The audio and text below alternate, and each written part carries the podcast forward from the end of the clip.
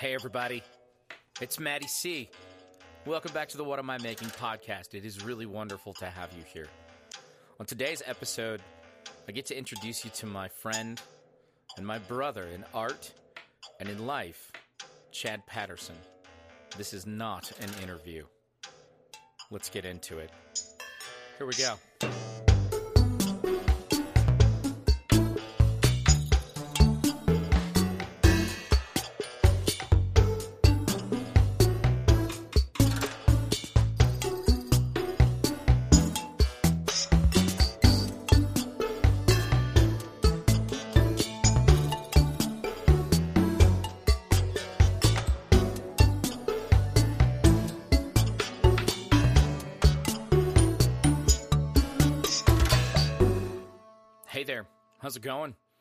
It's Maddie C. Thanks for being back here. Welcome to the What Am I Making podcast.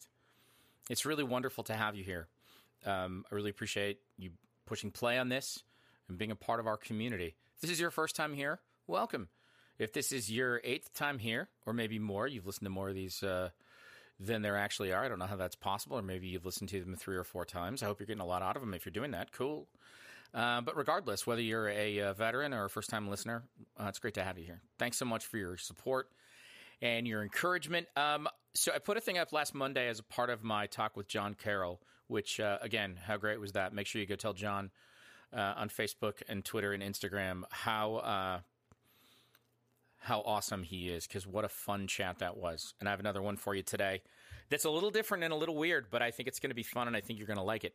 Um, and uh, we'll get to that in a minute. So, uh, a couple of pieces of business. Number one, uh, last week I announced that uh, for April I wanted to do a new subscriber push, and I wanted to get to 50 paid subscribers by May 1st and 500 free subscribers. And at that at that point, when I mentioned this uh, a week ago, we had 349 free subscribers and 20 paid. I know we've had a couple of paid subscribers jump on, and I've seen a couple of free subscriptions come in. I think, regardless all I did to push this thing out last week was to mention it on the pod, and I had this whole plan that I was gonna, I was gonna unveil through the week, and I was gonna put up charts and graphs and all kinds of fun stuff.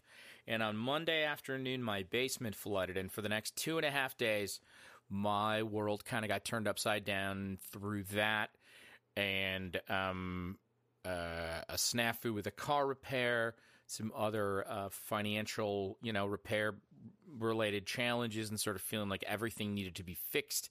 Everything needed to be kind of kept in the air and kept spinning. And, you know, we're all very familiar with those days. And I, I had a, a stretch of three or four days where I really let that and some stuff that had happened the week before really get the better of me. And I lost some time this past week. And I'm not really proud of that, but I'm also not so, ashamed of it that I'm not going to share it with you.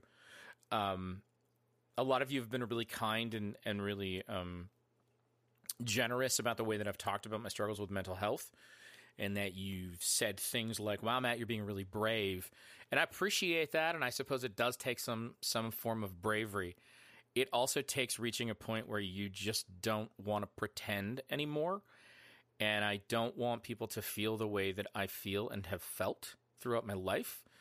And so, if there's something that I can do as sort of sharing my story great. If not, if nothing else, maybe it's a way for me to understand my own journey better and maybe for you to understand yours or somebody in your life. Speaking of which, I was really super proud of the piece I put out last Wednesday uh, talking about uh, the scene in Jaws where Quint talks about the sinking of the USS Indianapolis and then the subsequent shark attacks, which is my favorite scene from that movie and my favorite scene from the entire Spiel- Spielberg canon.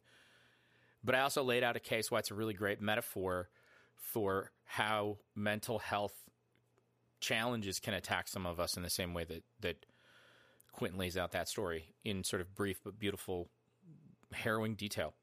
Uh, so please go check that out over at whatamimaking.substack.com. Again, I am going to do a push this week about the subscribers, but again, if you are listening and you have not subscribed to the actual Substack, please go do that. You can do it for free.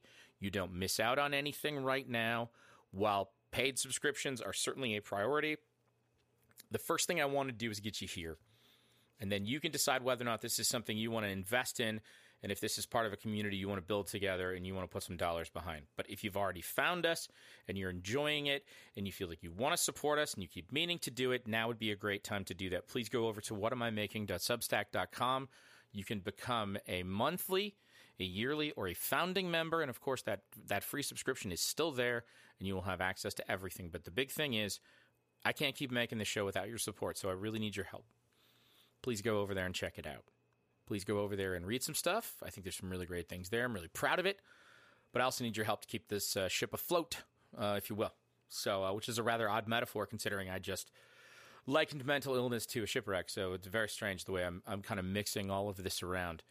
Um, the uh, stick arounds, my uh, my little band out there, my my little band. They're not my band. They're a band I'm in with four of my very best friends. Uh, we have some dates coming up in April, May, and June. Uh, it's just kind of smattering of dates across the Midwest. I think it's mostly Michigan and Illinois right now, but there might be some other stuff popping up. So just be sure to kind of keep an eye on that. Go over to phono4records.com slash tour, and you can find that. Also, uh, if you didn't get the memo, I'm going out on a big house show this uh, house show tour this summer. I'm going to be out for uh, like two and a half weeks, and I'm going to be going all over the eastern half of the U.S. Go to phono4records.com slash house shows and get all the details. If I'm going to be in your neighborhood, keep an eye out for tickets. If I'm going to be in your neighborhood and there's a list of cities up there that I still need hosts for, several of them in the southeast, please. Atlanta, Athens, Georgia, North Carolina. Where are you, baby? Come talk to Maddie C. I just need somebody to get me a few friends and a and a place to throw a show like we're the Little Rascals. It'll be a blast. H- hit me up. I wanna I wanna do this. I wanna come see you. It's gonna be fun. Let's get to my interview. Um, Chad Patterson is more than just a friend. He is the best kind of friend and the best kind of family. He is the chosen sort. Chad and I collided into each other's lives just after high school in the halls of the theater department at Lansing Community College. Our paths to the same spot on the planet at that moment were mirrored in several ways. For us, sports and pop culture, specifically movies, at an early age, drove both our curiosity and our fascinations, as well as early on our understanding of the world around us. We both had a tendency to use our razor sharp wit, thinking on our feet and our flair for performance, as a preferred method of conflict resolution or a way to win over an opponent. And somehow, those two misguided, naive young men standing in those halls in the intervening 30 some years have become fathers, husbands, uncles, business owners, mentors, educators. Chad has two children, Seth and Del, that are both pursuing careers and artistic pursuits that are a direct reflection of the way that Chad has led his life and the way he has exampled it for his family. Seth is currently in residency at the Florida Repertory Theater Company, and Del is enmeshed in the local media arts and technology program near the end of his high school work with an eye towards a career in editing and working behind the scenes in films. Chad's wife, Lori, who I, oddly enough, went to high school with, has taught elementary school in Grayling for nearly 30 years. The Pattersons are, in short, the kind of family you need and want in your community. They are your community. But Chad's also spent his life and his career literally living and working on the front lines of art and education. And he's been doing that for more than a quarter of a century. For 20 years, Chad owned and operated the Acting Up Theater Company in northern Michigan. With that company, during the school year, every week, Chad and his co star would go to a new school and work in elementary classrooms across the state on week long residencies. Over the course of five school days, Chad and his co star slash teaching assistant would work with the teacher and the kids in the class to write, stage, costume, and dress a full one act play based on a moment or a lesson from Michigan history. Each summer, the Acting Up team would then custom write a show tailor made for that year's summer reading program all across the state's library system. Over the course of a program's two decade run, Chad brought live theater and arts education to tens of thousands of students in hundreds of communities across our state. Chad was even fortunate enough to do this job for at least one full summer with each of his sons, teaching, writing, and starring with them on the library tour. Chad's also the longtime theater director for Grayling's high school theater productions and program. He's worked in a variety of roles, working in student development and accessibility for the last several years in the school system. Chad is also the voice of the Grayling Vikings high school football team and its boys and girls basketball broad- broadcasts on Grayling's Q100 FM. This past February, Chad left his position at the high school to take on a new role of becoming the morning show host at Q100 every weekday. And did I mention that Chad had never ever done radio before he was asked to do games just a few years ago? Yes, and. You can't interview your best friend of 30 plus years and pretend you're going to be anything close to objective. The tightness of a relationship like that manages to tug constantly at the typical stitching of an interview. Inherently, there's a typical comfort that exists between an interview and a subject that know little or nothing about each other. The back and forth of their relationship has very clear boundaries. The interview will have a clear beginning and an end. More importantly, while each interview experience is unique in its own way, they all conform more or less to the same sets of strictures. And in that sense, what you're about to hear is not in any way a good interview. Once the threshold of intimacy between two parties has been breached, especially over an extended period of time, enough walls have been walked away that you find yourself with more answers than you have questions between those two people. And the fewer discoveries and secrets that there might be left to unearth, the more difficult it is to maintain the rhythms of a typical interview. In reality, I'm probably the very worst person to interview my brother, Chad Patterson. But what I can do is show him to you in a way that no one else can. So before you dive into what Chad does and why it's worth knowing about, I just want you to know what he's like. He's a really good dude. He's funny and clever, and he's filled with self doubt, and he's so very worried and excited for his kids that it drives him nuts. So this isn't an interview so much as it is two brothers having a conversation while other people listen in. I hope in some small way we can convey just how deeply we care about each other and how the intentionality of our love for each other is at the center of our daily lives. Our relationship is special because we share a deep connection, but that connection has been fostered with work and maintenance over a lifetime. And when you hear those two people talking to each other in a minute, what you're going to hear is complete and absolute trust. And that is a much more rare commodity than we might realize in this day and age. One of my mantras here is that of all the best things in my life that I have that I am not directly related to by blood came from chasing down the passion of cool shit. That's what I was doing when I first met Chad Patterson when I was not quite 19 years old. I was terrified of the present, the future. I was lost unfocused in dealing with a host of undiagnosed mental health conditions. I had largely chosen theater because it seemed like the closest thing to a career I could imagine that seemed like it would still be fun. I thought maybe I'd find a path. I didn't. But I found Chad. And he found me. And that's a whole lot more than I ever should have gotten out of the deal. I hope somewhere, sometime, you all had a friend like this in your lives. I feel so grateful that he is in mine and that I have this interview to prove it to you. And now, he's a part of your life too. So here's a talk, not an interview, with my very dear friend, Chad Patterson.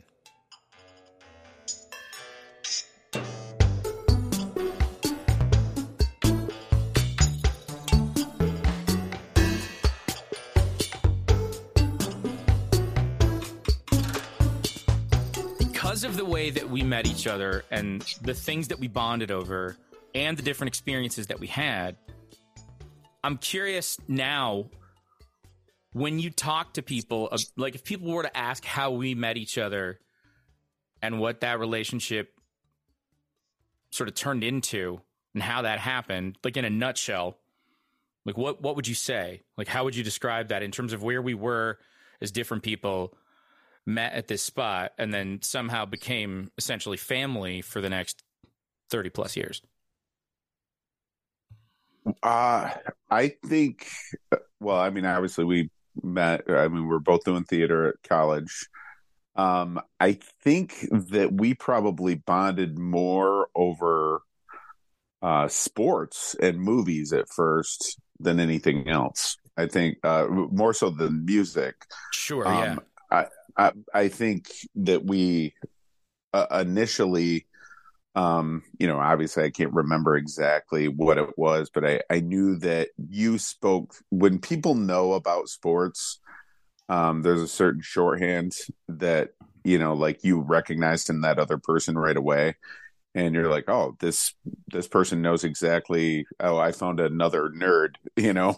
And um oh he's and not only does he know you know the third tight end on the you know detroit lions detroit lions roster but he also knows you know the um the fourth male lead in you know stand by me's real name you know or whatever you know? So it's it, you know like i think uh, I grew up, you know, with that uh, deep knowledge of those things and uh, you know naming all the movies naming all the players knowing all the numbers of all the um, you know uh, whether it was the 1980 Detroit Lions or the 84 Tigers or whatever. I mean, it was like uh, knowing the entire roster of the Michigan State Spartan basketball team uh, in 1979. Um, you know those are things that you find in a person and you're like holy shit you know? And then i think too is that i always had a uh, curiosity and a capacity to learn from my friends. And um do you think that came like, from having almost exclusively older siblings that were influential to you? Yes because i um i absolutely do because i think that uh i wanted I wanted to be different from them very different, badly. Different from um, your siblings. From my siblings, because I, I, I wanted to um I wanted something I wanted my own identity, I guess. And I didn't just want to be this this copy of my brothers or this copy of my sister. I wanted to have my own thing and do my own thing. And that's what that's a lot of what theater was. When I found theater, I was like, oh, they are they're all scared to death to do this. They're they none of them would get on stage. Was there a lot of uh, was there a lot of like negative feedback from them, like in being like taunted or kind of made fun of, or like they gave you shit for it because oh, they didn't understand it? Yeah. Oh no, no, okay. they were. um I think, I think it's a, and I've said this to my own kids too. I think that when you're when you're kind of a a wimp like I am, I would never get in a fight or anything. Um, and I'm not a tough guy. Uh, but my my superpower is the idea that I can stand on a stage in front of anybody and do anything. Right. And that right there will give you a lot of power over bullies. That'll give you a lot of power over um, a lot of people because yeah. they're scared they're scared to death to do it. So there's kind of an instant respect there because you're not scared to raise your hand and speak up in class. You're not scared to get up in front of anybody and do anything. Um, you grab a microphone and say whatever into it. And um, you know that's they you know the we all know about bullies and how insecure they are um, I never had a problem with bullies because they were like, "Holy shit, that guy does." Do not does to like, I would never not do, to like so. dive too deep and psychoanalyze, but do you think that's because largely you had many of the same insecurities? Oh, probably. I mean, I'm I'm that you just very that, that instead of going, okay, I'm going to be an aggressive asshole about it, it was okay. I'm just going to get attention. That's going to be my defense mechanism. Yeah, I would absolutely say that. I mean, um, because that was uh, it's also a it's also a sense of control, right? So if I'm out in front of if I'm out in front of 200 people and I have the mic in my hand or I have the spotlight on me, I'm in control of that situation. I'm much more comfortable in front of 200 people than I am two people, you know. So it's uh you know, you I think, think it is. Do you think that's because do you think that's because you understand the rules of that better? Oh yeah. Oh, absolutely. You know, it's it's a um you know, I I just I just have to be entertaining. I just have to keep the ball rolling. I just have to, you know, and if I do that, then then I'm okay. And I'm I'm in control of the the narrative, the conversation right now. Like I don't I don't have to worry about looking dumb because um that's part of my deal. I can look dumb and it'll come off as self-deprecating or it will you know and and uh I can So in get that respect there's a safety net to it. Yeah, exactly. Yeah. Um you were talking about you were talking about sort of that that connection of like using the shorthand for for sports and whatever it was we were talking about in that moment that sort of made you realize that. Um I think as I've gotten older I've realized that that there's a real benefit to this like bonding over nerdery. And I don't just mean like, oh, we both enjoy that thing. Like, I think there's like a secondary level it has to reach where it gets like to a new level of meaning. And I'm, I, I'm struggling to find a, a good way to explain it. But like, uh, uh, our, our mutual friend, Jeffrey Gower, who we've known for a long time, one of the first times he came to the cabin, I'd known Jeff a little bit and I was comfortable enough to have him there for like a long weekend and hang out. But like, I didn't, I didn't know Jeff. And, and, as you are well aware, Jeff is a person who, when you're first getting to know him, can be a little challenging to read. Yeah. Um, and we were hanging out one Sunday afternoon. It was just me and our friend Todd and and and Jeff. And we were looking for something because it was a rainy afternoon. We were looking for something on TV. And it was, you know, when the, the TV had to switch it all around between like the cable and the antenna and the thing. And so we finally got it working. It took like a half an hour. And the first thing we were able to find was Sunset Boulevard, which is a movie that I grew up, I grew up worshiping. And most people my age, if they knew it, sort of knew it as a punchline to a joke, right? They didn't Yeah. really know it or love it as a film. They were just aware of it as a thing, and that's not bad.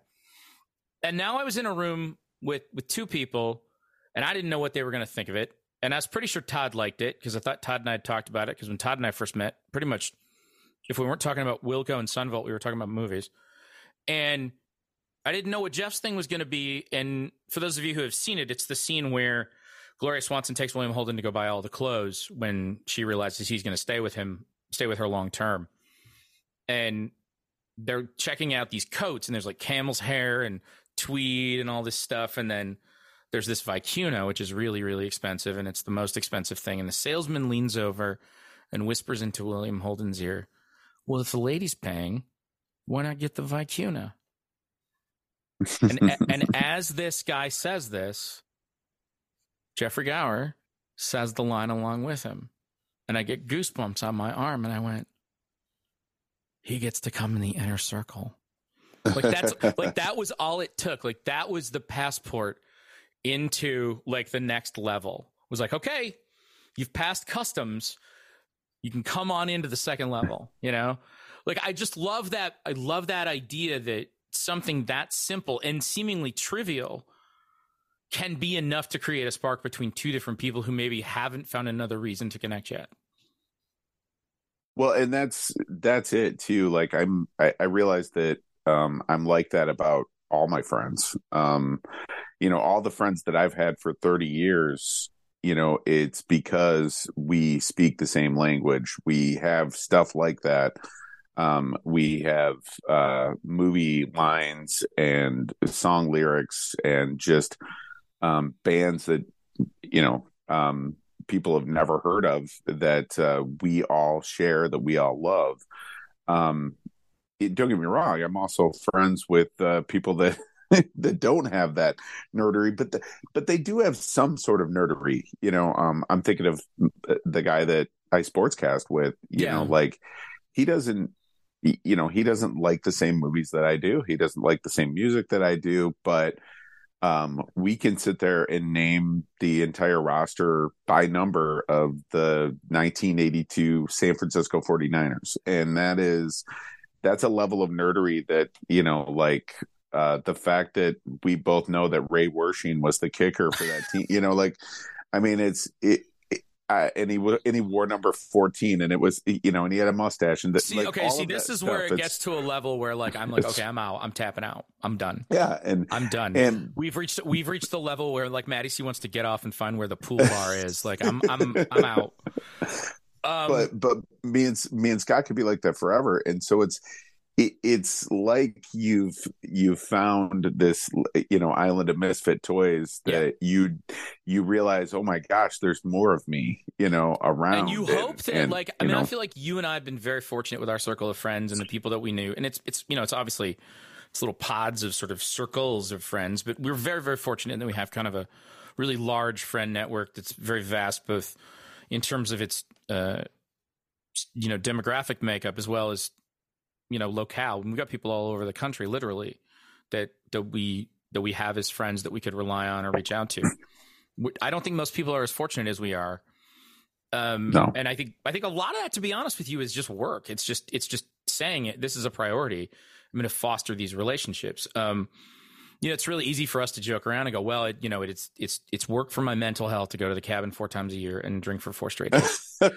like, but in reality, it, it's mostly true, right? Yeah. Like because we choose to do that, and we all basically say, look, I I'm going to have to move some things around to make this work, but most of the time we do it, and it's that kind of level of intention and deliberation and purpose that keeps us going and lets us go three, four, five times a year. And what that does is, even if it's for 24 hours, it gives you a real human connection with somebody that is less obscured by distraction and obligation and notification and bullshit and just noise. And you can sit there in front of this not impressive, tiny little lake and yet watch the most spectacular sunset you will ever see yeah, absolutely with, with some of the yep. best people in your life and have a beer in your hand and go, okay, this is this is why this is this is why I'm on the merry-go-round, right? This is so you, so you do need it for your mental health, and I think that a lot of people either haven't realized that or haven't prioritized it enough. And I think the thing that you and I have going for each other and for ourselves is that we have friends that now rely upon that too. And so you'll get messages from them going, Hey, when are we going back?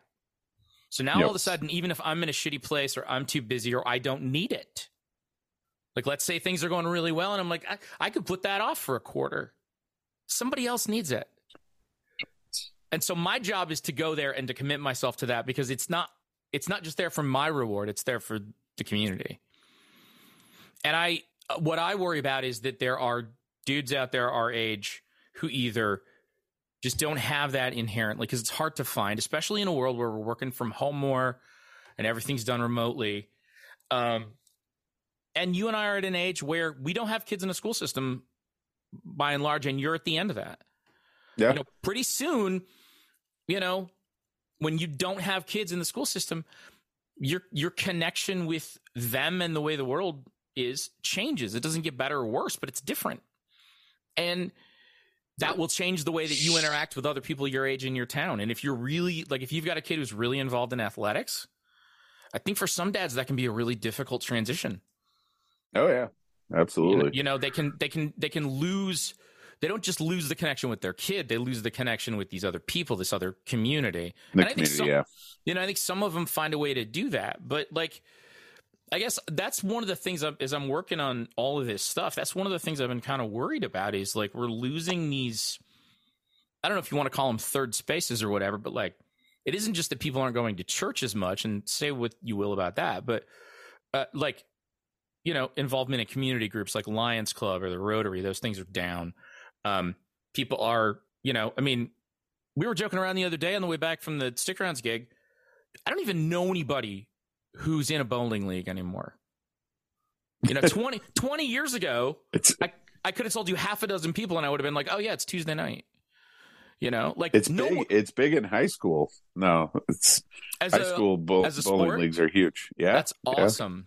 Yeah. yeah, it's big. I love it. Um, and I love bowling, but like, I guess what I'm saying is, I don't think there's a lot of. I think it's really easy to separate yourself, and I think that, I think that it's more difficult than ever to be sort of a middle aged adult trying to go out there and sort of maintain, you know, truly healthy friendships and relationships that are vital for survival. And I think the the only way that I think I've found to do that, and I I think the same is true for you, is by just pursuing the creative stuff that was fascinating, and we got lucky and it took care of itself. Yeah. Um. It I watched my dad. Um, my dad passed away last year, and I watched his life, and he had no friends. You know, like, and I'm not saying that in a, a mean way or or trying to be um, morose about it or anything like that, but it it it was like he made that choice, you know, and and I watched him die alone. Well, yeah, I mean, he had his he had my stepmom, but that was his whole life, you know, right. and um, I thought to myself, and I love my wife and and I love my kids, but I'm so glad that I have so much more than that. You know, that I have these these rich um male relationships and female relationships um that are um, not just with coworkers either. It's not just something where I come to work and I'm I'm friends with them. Um, it's it's an extension of that. Like I have I have friends that I've had for 30 years, uh, friends that are like brothers, friends that are like sisters, and um, and hopefully um, I'm maintaining those relationships. Hopefully, I maintain them through my golden years. Um, but uh, I really, I mean, I mean it's, it's, it's funny. I don't mean to cut you off, but like to, yeah. to say that, I really think like you say, you hope you can maintain it. I think the only thing you can control there is just be present. Yeah. You know, I mean, one of the things that uh, that that I I'm really fascinated by is this idea of like how simple, like really like investing in somebody can be. Like something as simple as like going, okay, I'm going to text this person every day for a week, make sure they're all right because I know they've been having a shitty time. And like after a while, that starts to feel good whether it's doing any good on the other end of the line or not. It's like, oh, right. I'm doing, and it isn't that I'm doing something for you. It's that I'm doing something for myself. It's that I'm saying, I I want to make sure that you know that I'm engaged in your life. I'm reminding you of that. That's all I'm doing, yep. and not putting any kind of pressure on that. And then having the sort of the gratitude that comes with that of being able to send that message and say, "I'm here." Like that to Absolutely. me, uh, that is what love is is just going, "Hey, don't forget I'm I'm around." You know, like, yep. Just, however, however just, that looks, that's love. Just a quick joke, just a quick, yeah. you know, whatever it is. Um, yeah, I mean, it it is. yeah, I mean, it's weird because like I have felt so guilty uh, this whole like couple of weeks where I'm like, oh my god, okay, I got to get back, I got to get back to Matt, I got to not just you, but um, right, you know, my bro, my my brother, you know, my brother's, you know, going through something where it's like, okay, I gotta I got to get with him. And I talked to him for like an hour and a half the other night, and it was like you said, it's it's those you know fortifying, solidifying uh, things that you have to do, and and be present. And like you said, I mean, you just have to um, constantly uh, keep in touch, and uh, it's uh, you know it's gardening, right? I mean, it's yeah, know, it's a great way to put it. Yeah, it's uh pulling the weeds and making sure that you're uh, maintaining and and uh, you know keeping uh, keeping healthy uh, healthy photosynthesis and oh, see, yeah, speaking of speaking of weeds, you're, you're, getting into it with your little metaphor here. Um, one of the things one of the things I'm really curious about is you sort of watch your kids. There, so like you said, your wife's not involved in, in creative pursuits like like you are, and and I'm in the same situation. My wife isn't is not a, a creative uh well like like, like us I scrapbooking scrapbooking is i don't mean to besmirch the fine art of scrapbooking yeah. I, I just meant and, that she's well, not a, she's not a performer so to speak she's right, not right yeah, yeah. but that um, is a lot of her a lot of her social outlet though too is, and again is that but yeah but yeah but the point is she's got one mm-hmm. right so uh but my my question was she didn't go that way she chose to do like a like an activity, which is awesome, like a hobby essentially, right? Right. You know, yep. I mean, yep. and, and and in many respects, what you and I have done for artistic pursuits are largely hobbies as well. But my question is, both of your kids seem to have veered very hard in the same direction as you. Um, and I'm curious, and obviously your wife is very supportive of that. I'm mm-hmm. curious why you think that happened. Um, you know, like the the egotistical answer is um, because they grew up seeing me have fun. You know, um, they grew up they grew up with a dad who went to work and did children's theater uh, their entire childhoods, and um, and with for five years, I did it with a guy that they both looked up to extremely. You know, um, my my son, for better for worse, is uh, my oldest son is a carbon copy of Dean Gibbs. So, um, you know, but it was because you know at a very early age, um, you know, Dean basically lived at our house, and and we did this job in which we, um, you know, dressed up like animals and and uh, in different characters and and knights and kings and um, you know, and stuff like that. And and we went and performed for uh, little kids for a living, and uh, and that was when they were both little kids, and they they got to see that, and uh they and and I preached to them that you know it's like you know you you define your own success and don't let anybody define it for you. You know do i make a lot of money doing this? No. But do i contribute to the the income? Yes. And well let me, let me and i'm, I'm just going to stop you right there because i want to i want to hammer home this point because i say this a lot in my life and on this show and that is that you are creating your own definition of what wealth means mm-hmm. you're deciding that and and i think i've said this to you before time is the only genuine wealth that any of us will ever have. Yep. Because everything else we consider to be a resource or that's valuable, most of it we can regenerate. You can make more money. We can steal more money. We can print more money. I can sell stuff to go get money. There's nothing I can do to go get additional time. No, it's gone. Yep. And so, what I think is beautiful is the where the next part of this story goes after they see the example of you doing this. They see Dean as sort of their older brother, sub sort of you know figure, and then and then you and your kids have an opportunity to do what with with your business and and, and teaching these like summer programs. Yeah, um, and yeah, they both had a chance to to do it, and uh, they both enjoyed it. I think it's also I think it was also a currency for them in a way. Um, they they didn't. Um, they were both very talented musically, too, and they were both very um, loud, and they could both could sing uh, very well. So they, um, it was just kind of natural to um, fall into those things. I mean, it was. Uh, yeah, I think I think they saw us um, having fun doing it, and um, they realized very quickly in middle school and high school that um, that was kind of their social currency too was to perform and uh, and they were good at it you know and um, well, they still they still are to know, be fair. Yeah yeah they're they're good at it and, and uh, you know and, and so um, my youngest took a different i mean still does theater but um, has different skills too and really wants to work uh, in media uh, really wants to work with uh, with web media and with uh, film and editing and television and all that stuff. So um, that's more of where Del wants to go, where uh, Seth is uh, more of a singer and actor and dancer, and currently making a living doing this. Yeah. Yes. Yeah.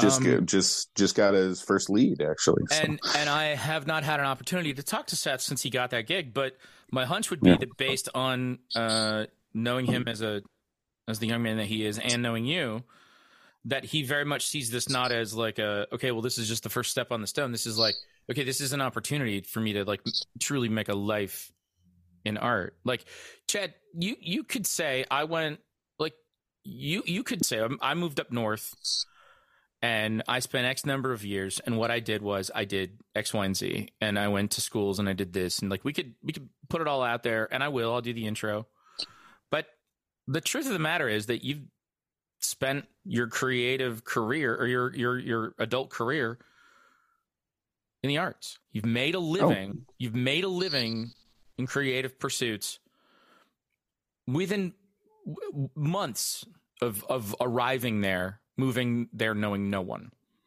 And you have since carved out nearly 30 years of your own ability to just do your thing. Yeah.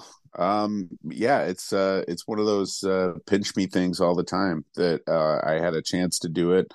Um, I I moved up here kicking and screaming, and um, absolutely did not want to live here. Uh, didn't think my life was going anywhere, and uh, through a lot of happenstance and uh, just being, you know, right place, the right time, and being the guy for that moment. Um, you know, uh, just I just found it, um, and I didn't say I can't do that once you know like i i didn't and i don't mean that like refusing to do it. I mean um i never looked at any challenge and said oh man that's going to be hard or oh i can't do that or i you know like you didn't was... you didn't put up artificial roadblocks for yourself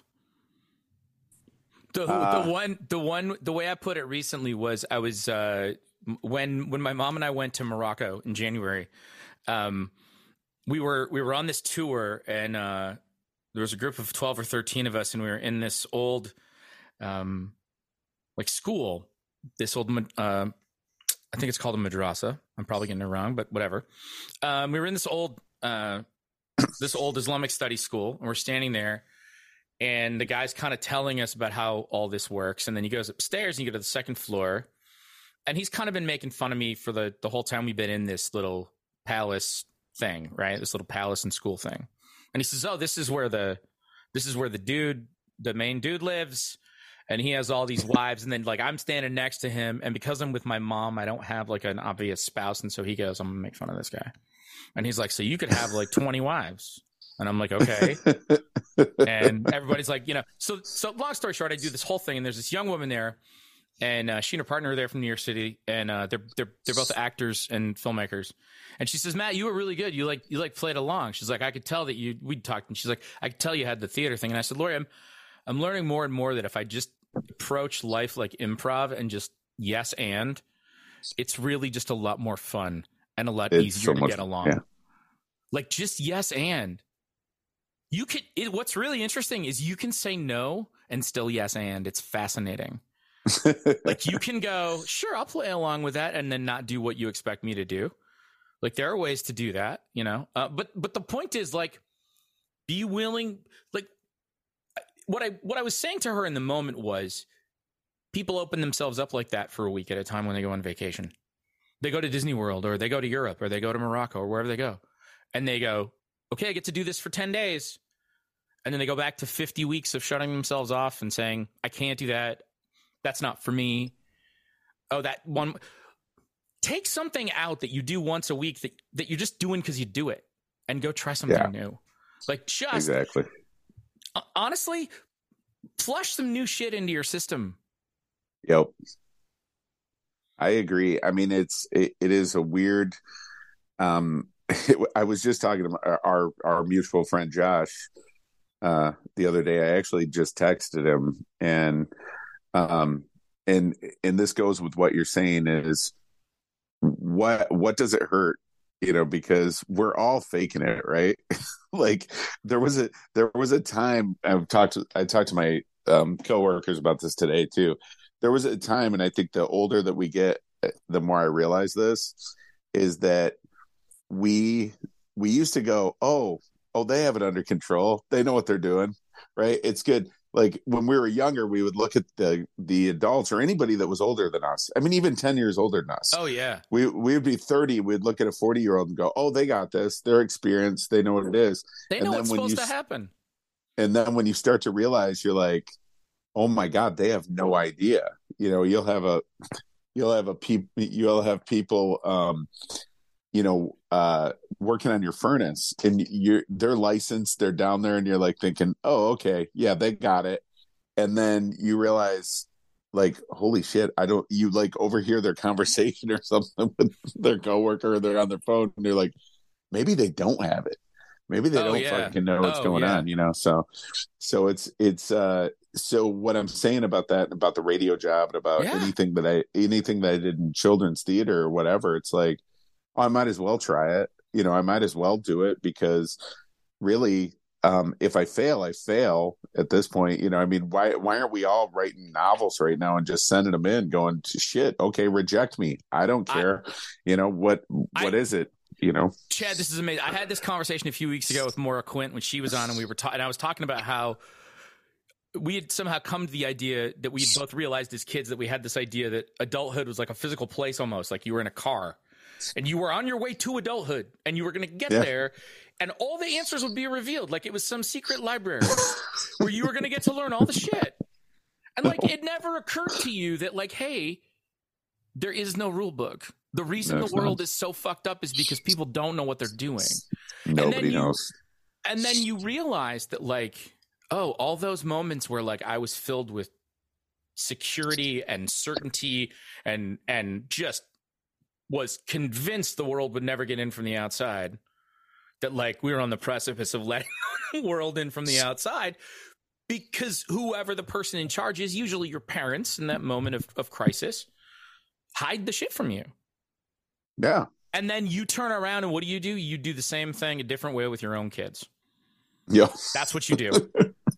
And then, Actually, oh, go ahead. I think I think, but I think I'm better about it than my parents were. I think my parents were like, like you just said, they hide it from you, and they think they know what the hell they're talking about and everything else. And it's, um, I think I think with my kids, I'm a little at least a little bit better about saying, look, I don't I don't know. Well, you've you at least, um, first of all, you've got a leg up on our generation because at least you've acknowledged there's a problem. Yeah, right? exactly. So our parents are like, it's you like. I mean, I swear to God, we might as well like the Generation X might as well just be the laissez-faire generation. Like, like, like their whole philosophy with us was like, we popped out and they went, "It'll be fine or it won't. It's whatever." It was like somehow like for like 14 years, like Ayn Rand was our mom, like collectively. She's like, you know what? Fuck it. Let's just see what happens here. Cause I'm pretty sure there's rat poison in that peanut butter and I want to see if he just gets sick or is he to die?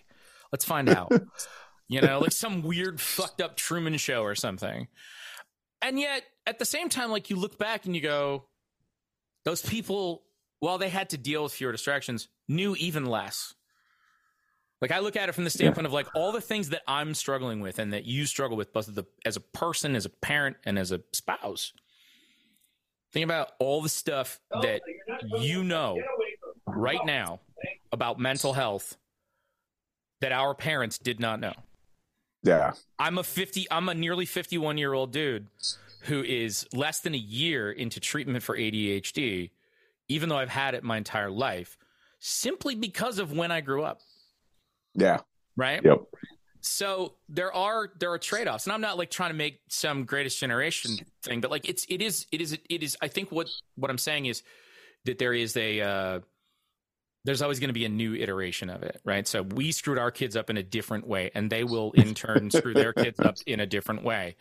Um, I, what I think is fascinating in in being your friend and and being a parent and a middle aged dude at this point in time is that I feel like I feel like you and I and some other people we know have found this really wonderful balance between being parents and friends with our kids who are at an age of independence. And I'm wondering how if you've thought about that, how you feel about it, and how you manage it. Yeah, um, I have thought about that. I thought that um, there's there's almost a I don't know if, I know it's not true with your parents because I, have seen you relate with your parents, uh, with my parents there was a I, there was like a give out at like at like 20 years old where it was like okay i'm you know like okay i'm done you know like i don't i don't really you made to... that you made that call no no i'm talking about my parents kind of went okay, oh, okay. I, we brought you up um i don't i don't know like we don't really have to be friends right? like like um kind of like there you know you fall into a routine or i fell into a routine with my parents where it was like and granted i had step parents and yeah you know there there was a lot of there, there was a lot of that going on too there's a lot of a, a lot of uh, water under the bridge there and um, with with my kid you know i'm thinking about where i was at 23 24 with my parents and where where seth is at 24 and i'm thinking man i have this just I just have this great relationship with him, like uh, this great friendship, and um, I really feel like he and I relate on so many levels, and we we talk about you know we talk about heavy stuff and we have we have a great sense of humor and a great camaraderie together and it's really really cool and i think i also have that with my 16 year old but with my 16 year old it's it is more combative um, at times but it i also think it's because he and i are just alike or or um so yeah. we're we're uh, really really alike um, and and it's you know it's a it's a it's a it's a challenging thing because uh, del is in an unusual circumstance a, a sort of a brief circumstance yeah. where you know del is the only child in the house for, mm-hmm. a, for a brief period of time but um doesn't get to have that sort of like senior year on campus moment where there's a freshman below him. So that's kind of a right. weird yep. dynamic. So in a way, I I wonder, and I say this because I have, I don't think Hannah and I butt heads the way that you and Del do, but when Hannah and I butt heads, it's for exactly the same reason. It's because we're the same person, or at least in yeah. that respect, we're the same person. And so I totally get that. Uh, what I think is really interesting about that younger child dynamic um, with Del and with Hannah is that that is as much about at least in our case that I've seen that is as much about saying nope you're not going to handle this the way you handled it with my sister as it is about it's about it's about asserting yep and some of it is self-discovery and some of it is just pushing the envelope and it's hard to know what's what and none of it is like significant or difficult or aggressive, but like it is really interesting to see how that subtlety sort of plays out in big ways over time. And then you wind up having these two very, very great but slightly different ways languages with your kids. And you don't have that you don't have that language with any other person in your entire life. No. And it's really kind of incredible. It, you know, it I, is. And and I think you have to you have to keep yourself um I think one of the things that uh I hope that I do. Um, in my head, I do, but I'm not sure that, that it comes through. Is that I'm as open to learning from them as they are from me. And I never had that with my parents. My parents, you know, it was just like, we know what's best, we know what's right, we're we're gonna say it, and that's it. And they were never going to learn anything from me. I wasn't going to be able to tell them anything, you know. Um, so it was I think, or at least I felt that way. Maybe they, I don't know, maybe they did. Um, but uh, yeah, I do think I, there was a, I do think there was a cultural shift in there somewhere between when we were kids and when we had kids, where there was a, and, and maybe it happened like in the, like my sister's eight years younger than I am. Maybe it happened in her generation. Maybe it's a little bit more recent than that. But I feel like there's been a shift where as kids are growing up, there is more of a, there's less of a warden and inmate relationship, which is often how I saw, even though I got along great with my parents, it was always that first, right? It was yeah. always authority yep. figure and then something. I trusted them. I loved them. I felt safe. But my first instinct as a kid, right or wrong, was don't get in trouble. Right. Right. Right. I, I think now, maybe not necessarily for better or for worse, but I think now there's more of a sense of like we've we've built more trust into it as opposed to you know if i find you know wait till your father gets home mentality basically to okay this is a problem we can work through this together to do we really talk about it you know like is it all just we're going to be friends and we've lost all of that parental thing i've seen some of that you surely have seen some of that happening where people want to be friends with their kids more than parent oh, them. Yeah. Yeah, and I'm not, and I'm not, yep. you know, trying to get into a thing about how to parent each, you know. But what I'm saying is, it's a, it's a, it's a, it's a fine line. It's a balancing act. It's difficult to negotiate. You want to be able to give yourself to them and say, "This is this is the full me. I love you. I'm sharing this with you. We can have a great time. I can still be upset with you and disappointed, and and yeah. and and you will know that I love you. But it's all about trust, right?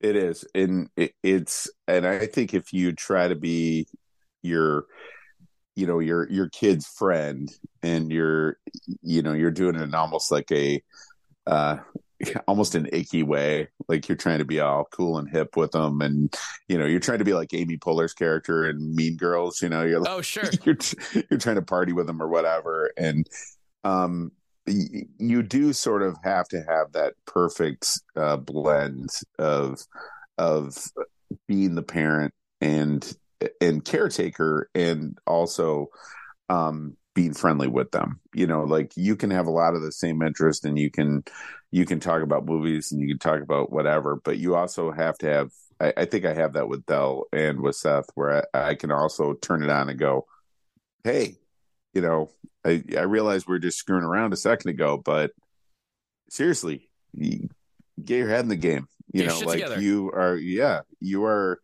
um you know this is this is a serious thing you know stop feeling sorry for yourself and you know um let's let's talk about this and Have let's you figure also out done? the best way Have to you get through also it. done the thing No. where culture winds up being the band aid after a rift or a oh absolutely You know, and like you'll be sitting around and um, I I wish I could remember the the circumstances of the of the argument, but it doesn't matter. Hannah and I had had gotten upset with each other over whatever, and I'm sure it was something stupid like the dishes or whatever. And we both just kind of butted heads and got stubborn, and you know we went to our corners or whatever, and we were both like being poopy for like half a day.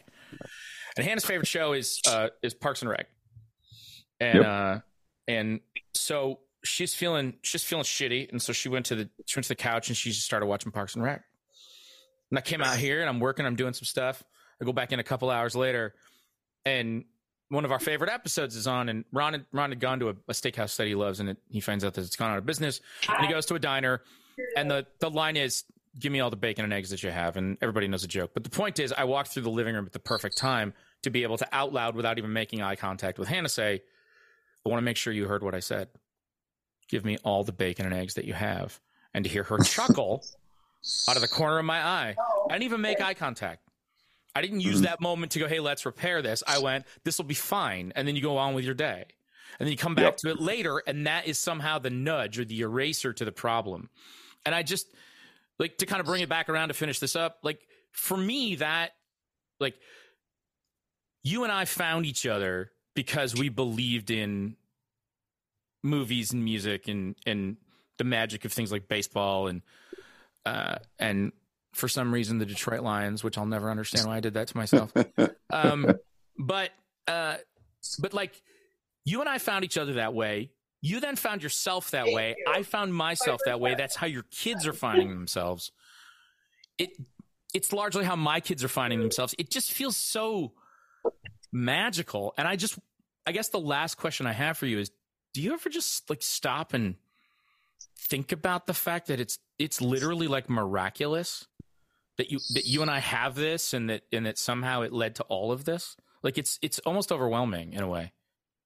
It, it is um because it it really i think it all um i think of my friendship with you as being um the uh the the uh what am i looking for the nucleus of everything that that blew up out of that is nucleus the right word Sure. Um, Fulcrum but, might be another one. We could but- help. Uh, but- there's probably some scientific linguists out there who can help us. Anyway, but but yeah i mean it's everything grew from there um i think that i was in a place where i had left a small rural town just like you did um we came to lansing and um you know we studied theater and, and we met i think that you were kind of the the person that i needed to meet right at the right time where you opened my mind to a lot of different things um, that I had never experienced before. Uh, music, um,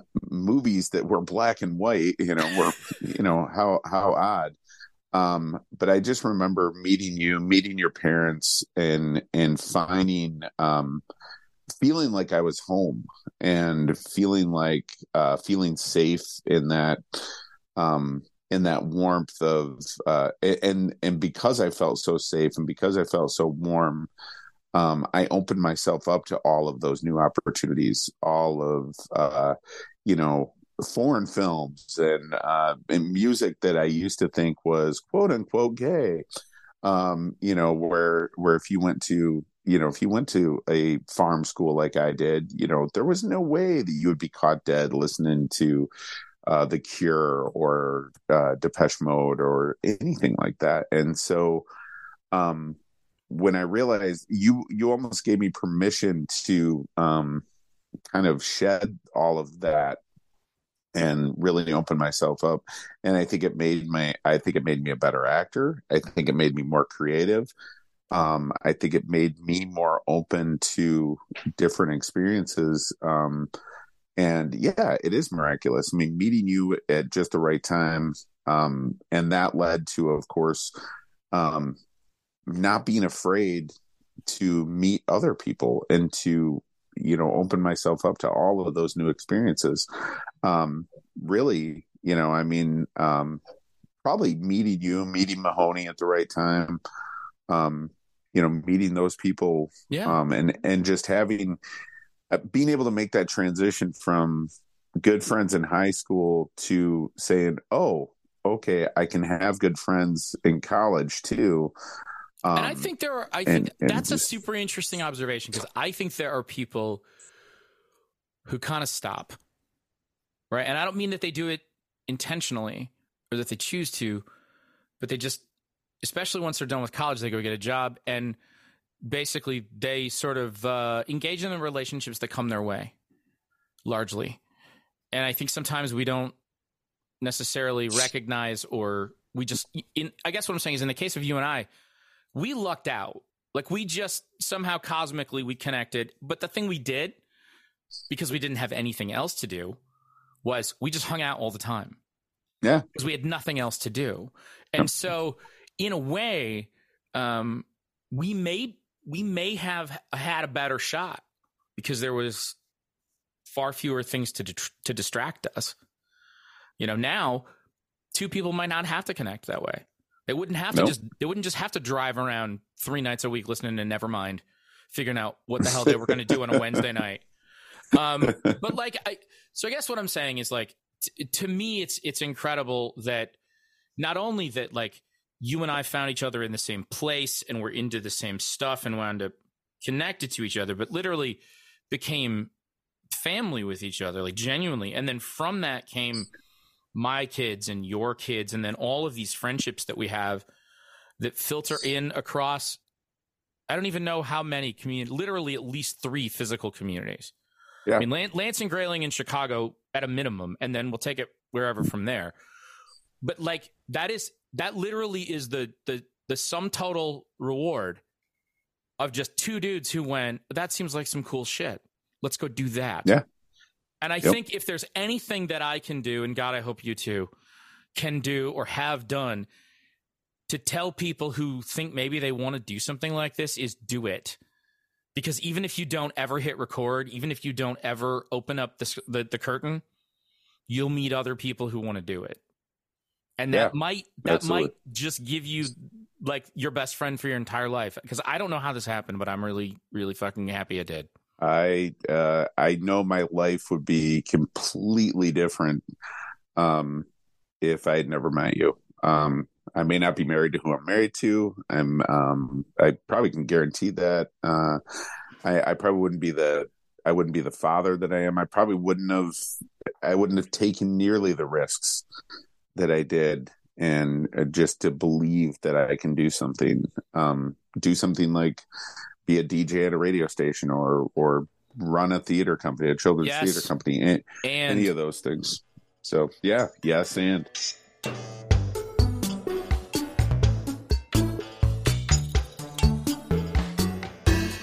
There he goes. My oldest and dearest friend, Mr. Chad Patterson. May we all have someone that amazing and supportive and encouraging and open and awesome in our lives. Thanks, Chad. I love you. Thank you so much for being here. Again, I can't do this without you. Uh, your support means the world to me, both in terms of your encouragement and your actual dollars that help put food on the table for me and my family. Uh, you can go over to whatamimaking.substack.com and sign up for a free or, God willing, a paid subscription. Uh, I sure appreciate all of your support and your encouragement. I promise you, we'll be doing some more work about the subscriber push uh, coming soon. And there's a bunch of other fun stuff that I'm I'm digging up in addition to doing the uh, the Monday pod and the uh, the Wednesday article. There's some more fun stuff coming st- coming soon. So please stay tuned. Thank you so much. Take care of each other. Take care of yourselves, and I'll see you next time. All the best.